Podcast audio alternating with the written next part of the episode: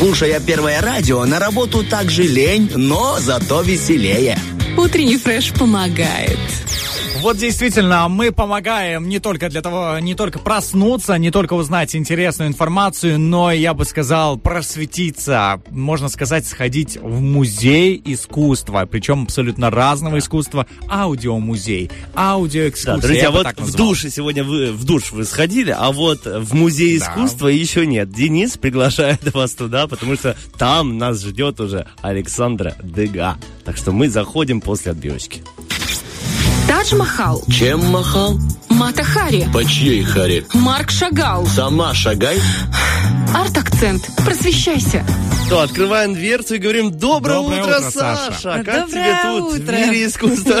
Доброе утро! Как бабушка, знаешь, в сказочках Да, открывает. да, творчески. Жили-были, вот.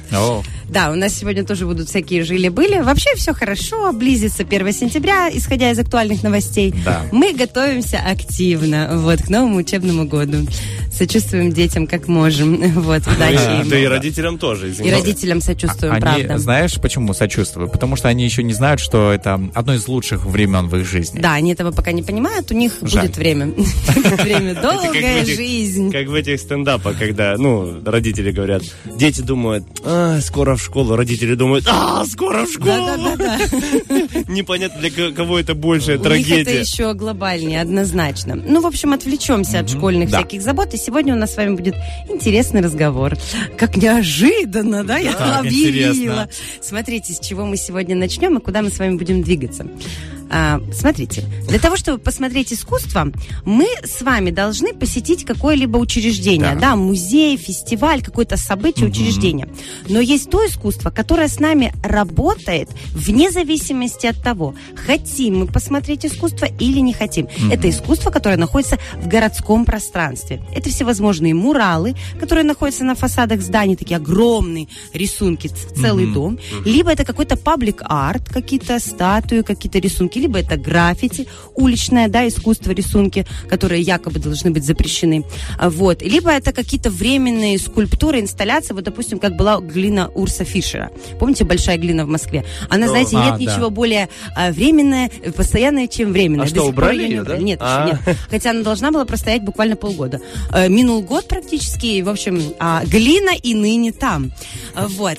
И это искусство взаимодействует с нами, воздействует на нас, хотя, может быть, мы об этом с вами не думаем и даже не размышляем. И вот я приведу сегодня аккуратно несколько примеров, и у вас все должно правильно по полочкам Так. сложиться. Значит, первый пример – это мурал. Мурал – это, еще раз повторюсь, огромный рисунок, который чаще всего происходит на фасаде дома, дома, жилого дома, в каком-то жилом районе. Мне очень понравился мурал, который сделала команда Neve Crew. Это итальянские два художника, и там мурал заключил в себя очень классную идею. Нарисованы там два кита, которые завернуты в полотенце, и висят они на вешалочке. Очень понятно, да? И здесь раскрывается идея э, использования э, ре- плане- ре- ну, ресурсов у планеты, да, чрезмерное использование. И это говорит о том, что, да, вот в подвешенном состоянии живая природа, шикарная аллегория, шикарная. И мы, когда проходим мимо этого рисунка, хочешь не хочешь, ты начинаешь этот клубок раскручивать. Ты начинаешь задумываться, ты начинаешь эту тему раскрывать внутри себя. При этом, если ты живешь в этом районе, это на тебя воздействует Да. постоянно. Классная тема, работает идеально. Художники получают э, ну, разрешение у городских Да, властей, обязательно. да? Любой мурал это официальное разрешение Ага. города. Вот чем отличается от граффити, От да? граффити, Они да. сами Мурал это всегда муни- муниципалитет. Это чаще всего проходит по какому-то проекту большому, допустим, экологическому, да, либо в рамках какого-то праздника. Вот у нас, допустим, в городе есть э, большой баннер Гагарина. Классно. Да. Но если бы это был мурал, ребята, вы представляете, как это было бы круто? То есть баннер всегда можно снять, а вот этот рисунок, он был бы, да, на здании. Конечно, его нужно было бы периодически реставрировать, потому что краска выгорает от солнца, но сам факт. Мне кажется, это было бы просто замечательно. Ну, Идея возможно, для муниципалитета. Да, возможно, тебя кто-то слышит и прошептали. сделает это. Да, двигаемся дальше. Какие еще идеи можно раскрыть? Теперь идея в плане граффити. И теперь пример должен быть обязательно очень яркий и понятный для всех. Граффити Бэнкси называется «Мальчик с телефоном». И мимо этого граффити спокойно пройти невозможно. Там нарисован мальчик возраста как раз-таки школьного, который просто рыдает. В руках у него телефон, а над ним написано «Ноль лайков, ноль комментариев, ноль подписчиков». Круто. И это отражает не только детскую зависимость от соцсетей, а нашу, потому что яблонька от яблоньки недалеко. Первые зависимыми от соцсетей стали мы. И только после нас уже все дети подтянулись в эту тему. Это очень классно отражает нашу с вами действительность, и это говорит таким явным языком. Пройдя мимо этой граффити, мне кажется, очень хочется телефончик опустить вниз и, может быть, поставить какой-то у себя режим тайминга, когда вы пользуетесь соцсетями. Я понимаю, для тех, кто работает в соцсетях, это работа, но для тех, кто в них просто находится, лучше бы посмотрели, какая красивая Слушай, природа вокруг, да, да. почитали бы, пообщались бы без телефона, Да. все было бы хорошо. Такой вариант, да, работы с нами как со зрителем, при этом как бы вы не обязательно куда-то приходите. Двигаемся дальше. А, значит, очень красивая, это, это не мурал и это не граффити, это просто рисунок на стене. Кстати, очень многие любят называть граффити фреской. А фреска, как вы понимаете, это отношение к искусству более возвышенному, да, более старому искусству, когда фрески отражали Библию, Библию, э, э, церковную историю, да, вот религиозную историю. И вот часто так говорят, что фреска э, и граффити, у них есть что-то схожее. Но опять-таки, какая идея будет заложена в этом граффити?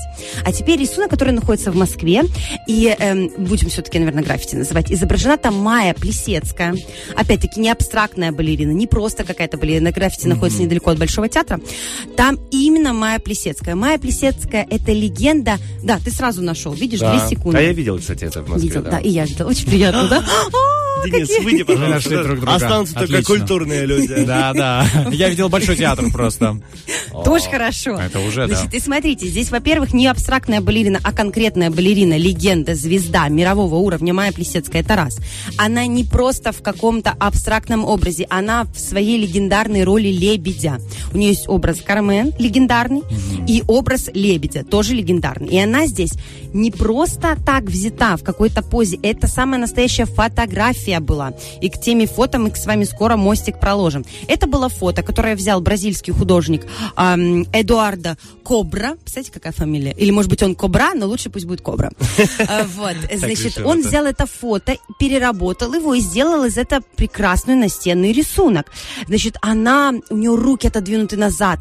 И вот скоро этот лебедь будет погибать. Но искусство никогда не погибает, и все это сделано на ярчайшем фоне в стиле поп-арт. И это понимаете, это ощущение того, что, во-первых, Майя Плесецкая звезда ярчайшая, поэтому она на фоне яркого цвета. И он ввинчен, этот цвет. Она как будто бы двигается в будущее сквозь время и пространство. И это очень классно работает. И в этом же месте, в этом квартальчике, э, через время была поставлена уже статуя э, Майя Плесецкая, и там она уже в образе Кармен. То есть две главные роли были взяты вот за основу. Майя Плесецкая за свою жизнь, в конце своей жизни увидела это граффити, успела посмотреть, а уже э, монумент она уже не успела застать. Вот, двигаемся дальше. Э, Отправляемся с вами в Америку, и там есть очень известная инсталляция, которая известна на весь мир, переработана всеми. И называется она очень просто «Love». Четыре буквы. Вот, и сделал ее уже Роберт, э, Роберт Лавр. Индиана. Лав, лав, любовь. А, просто лав, любовь, просто. Стасик. Просто, просто любовь. Что самое главное в жизни? Это любовь. Это граффити тоже, да? Эм, нет, это инсталляция, это такая статуя. Четыре буквы, водружены друг на друга. L-O-V-E.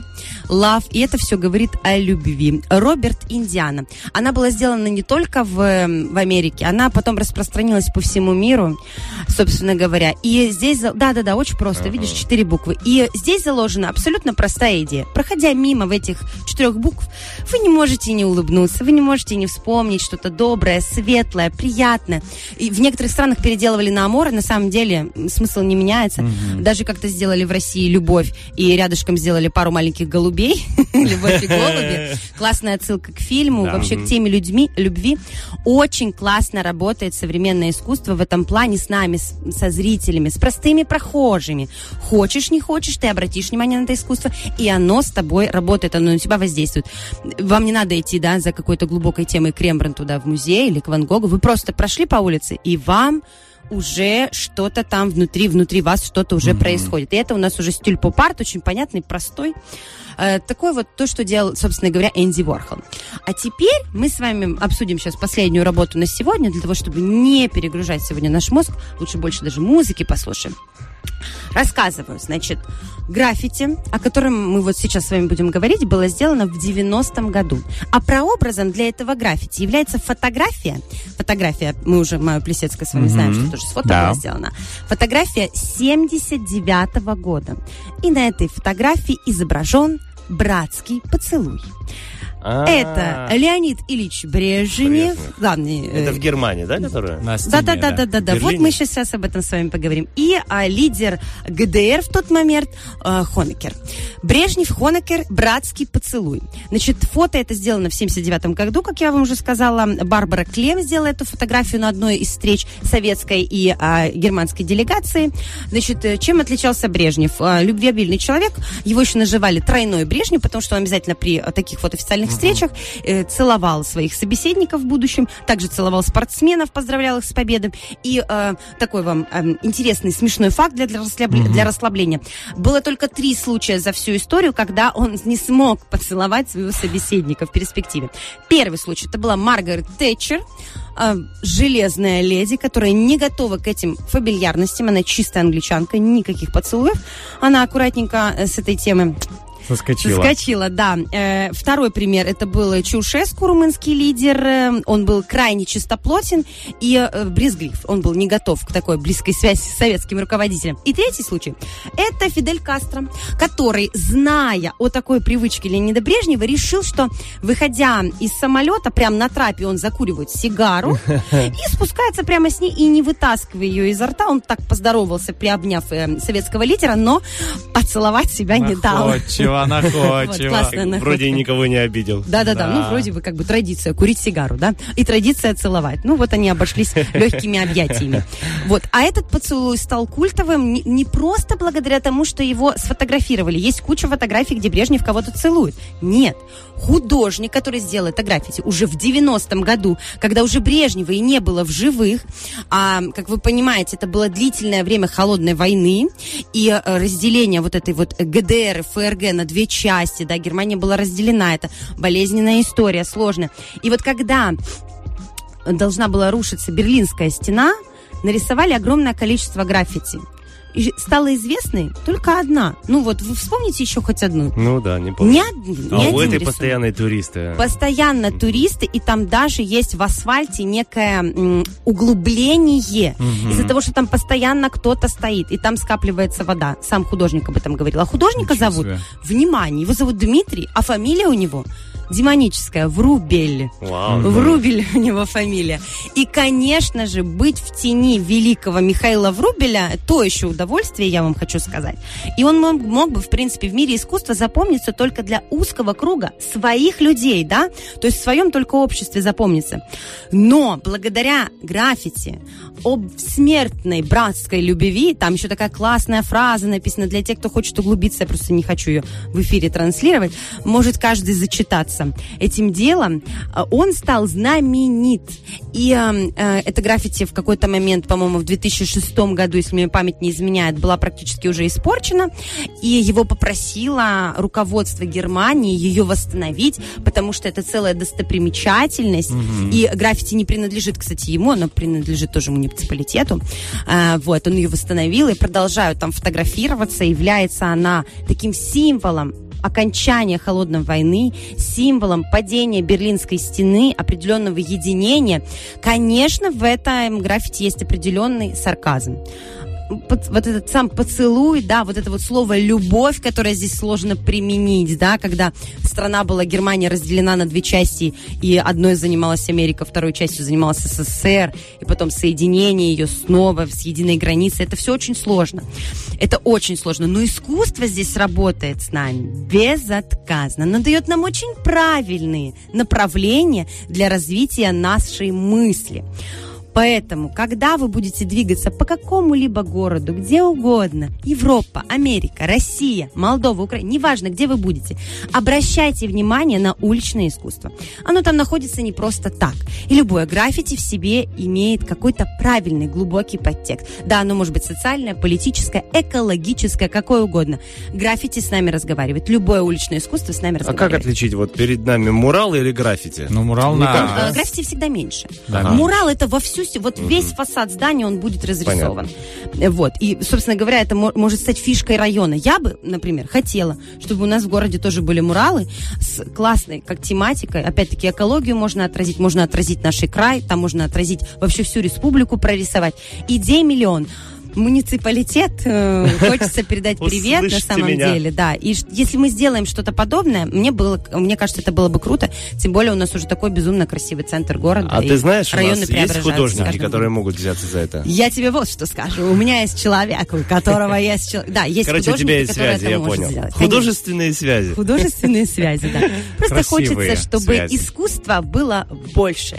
Много искусства не бывает, а говорящего искусства с каждым прохожим хочется, чтобы было немного больше. Вот у нас есть надпись «Я люблю тебя, Тирасполь». Ну, почему бы нам еще что-нибудь не сделать? Согласен. Эдакое. Согласен. Спасибо тебе большое, Сашенька. Надеюсь, нас услышат те, кто должен услышать, и это красивое искусство у нас обязательно появится. Ну что ж, а э, красивое искусство из уст Саша мы еще услышим в следующий четверг. А сейчас с тобой прощаемся. Пока-пока, Саш. Пока-пока. Спасибо. Утренний фреш.